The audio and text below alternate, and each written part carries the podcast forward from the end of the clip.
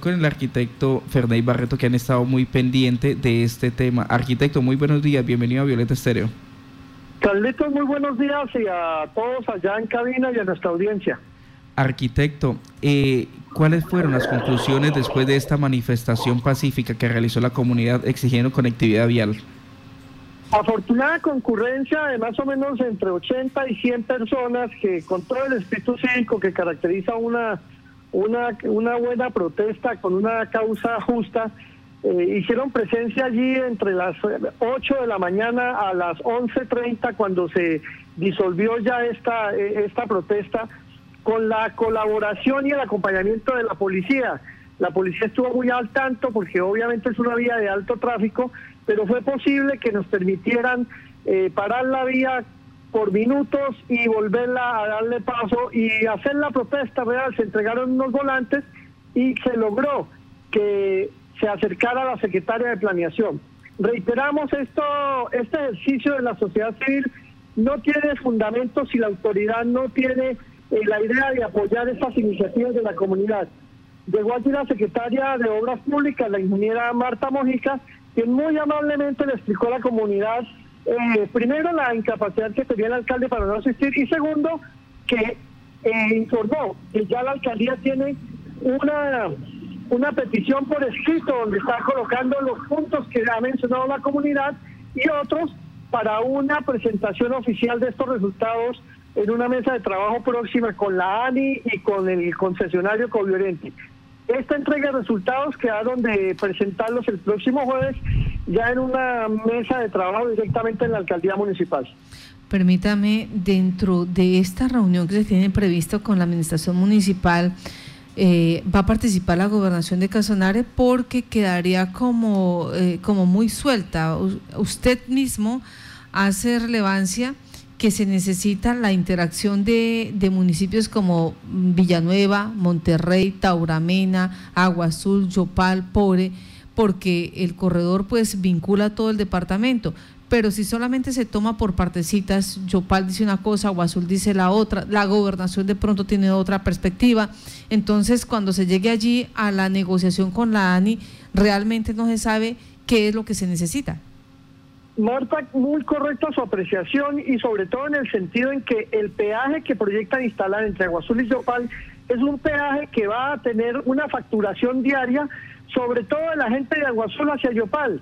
Y ese peaje está pagando las obras desde Villanueva hasta Yopal, correcto. Por eso es que invitamos a que la gobernación nos acompañe en ese propósito, a ver cómo le podemos hacer el cambio, el traslado de ese peaje, por lo menos para que no afecte dos ciudades hermanas, vecinas, que van a tener un alto desarrollo urbanístico en todo ese corredor de la doble calzada Aguasol y Yopal. Es por eso que se hizo el llamado, como tú lo estabas haciendo, a que la gobernación de Casanare se vincule como padre mayor de todos los municipios del departamento que están siendo afectados y serán afectados por esta circunstancia del peaje en proximidad a Yopal, donde se van a dividir además dos centros poblados. ¿Se sabe si la gobernación tiene intención, eh, se ha manifestado, ha dicho que va a acompañar este proceso?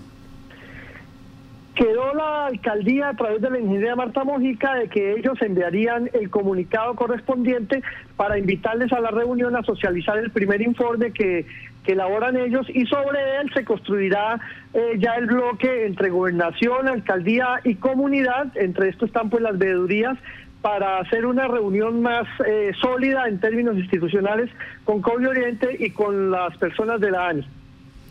Después de la manifestación que ustedes estuvieron y la reunión con la Administración Municipal, eh, arquitecto Ferney, la Agencia Nacional de Infraestructura o la misma concesionaria Covi Oriente eh, atendieron algún llamado de ustedes, dijeron estamos interesados en escucharlos. ¿Pasó algo con estas dos entidades? Se hicieron los llamados a los pocos teléfonos que tenemos de funcionarios de la ANI pero ellos enviaron fue a la persona que hace toda la fotografía, el periodismo, y estuvieron tomando fotos allí, pero no se hizo así realmente presente un funcionario con el que pudiéramos interlocutar tal situación. Este es el manejo que le han dado ellos a la protesta de la comunidad o a la reclamación justa de la comunidad. Ellos no atienden realmente casi ni al escenario de la alcaldía municipal y lógicamente nos ven como, como poca cosa en el escenario de las reclamaciones. Ellos siguen con su obra adelante y para ellos, obviamente, para el contratista, su asunto está resuelto, es con lo que diga la ANI. Por eso es tan importante concretar el asunto con, con el alto nivel de la ANI, que donde también está facilitando este escenario la senadora y los representantes. Tengo entendido que nuestro querido representante César Zorro prepara un debate en el Congreso por el tema de la doble calzada, donde citarán a las autoridades correspondientes. ¿Algún otro actor político participó en esta actividad o les ha manifestado su apoyo? Realmente eh, pocos actores políticos, tal vez por el miedo a estar en un escenario de, de protesta social, pero valga la pena reconocer que hubo varios profesionales de la rama judicial, de ingenieros, de arquitectos, de médicos que encontramos allí, diversas personas que acompañaron, docentes, bastante el tema de docentes nos acompañaron en la protesta y comunidad en general, jóvenes también participaron allí de aquella situación. También es importante resaltar la participación del gerente de la empresa de servicios públicos, pues tenemos unos asuntos muy serios con respecto a los pasos de alcantarillado y acueducto que van a ser afectados por la construcción de la doble calzada y que no han sido resueltos en acuerdo con la empresa servicios públicos. Bueno, en, en, esta situación que viene desarrollando arquitecto, nos llama la atención una cosa. Las instituciones como las administraciones locales, la gobernación, pues para muchos está pasiva pero también pareciera que a la comunidad no le interesa tener que pagar un peaje por 30 años, también se ve muy pasiva, o sea, por redes sociales se indignan, eh, cuestionan, dicen que no están de acuerdo con la ejecución de esta obra, pero si uno mira, ya cuando les toca realmente decir, señores gobiernos, sentémonos, dialoguemos, mira la afectación, estamos en pandemia, pues son como muy pocos los que salen a expresar esta necesidad. Martucha, tenemos una sociedad resiliente en una situación bastante particular. Y no sé cómo es que nos han hecho en Yopal, pero realmente temas como el del agua que son tan contundentes en cualquier parte del país, temas como esta intervención con la doble calzada sin ningún permiso desde el punto de vista de ordenamiento territorial en los municipios afectados y particularmente en la capital, una eh, resiliencia institucional a condicionarnos a lo que nos impongan. Eh, es una situación muy particular. Tenemos que despertar de esto. Eh, yo no sé si es el rezago de tanto tiempo ya sometidos a la explotación petrolera que nos que nos amainó la capacidad de protesta y de reaccionar y de reclamar los derechos y de reclamar asuntos justos para la capital del departamento, donde el Estado es el que tiene toda la posibilidad de, de, congraciarse con el futuro de una región pues que está brindando recursos. Tenemos realmente una pasividad bastante notable, eh, Marta, que preocupa en algunos momentos con la reclamación de justas causas. Esto pues obviamente uno no, no, no sabría eh, cuál es el, talante o si es falta de apropiación cultural o de pertinencia por el territorio, pero sí es un poco doloroso la ausencia de personas, de entidades, de agremiaciones en este tipo de reclamaciones. Y lo llevo entonces al otro escenario, y es, eh, pareciera, o uno desde acá observaría eh, la sensación que pareciera fácil decirle al gobierno nacional, mire, el departamento más... Eh, amigo de ustedes es Casanare, es Centro Democrático, fueron los votos. Entonces, ¿por qué no escuchar esta petición de los usuarios casanareños? ¿Qué falta ahí? ¿Los congresistas? ¿Qué falta ahí? ¿El gobernador? ¿Qué es lo que hace falta ahí para que el gobierno nacional pues se dé cuenta de esta necesidad? Tenemos dos formas de hacer las cosas, tres dirían algunos.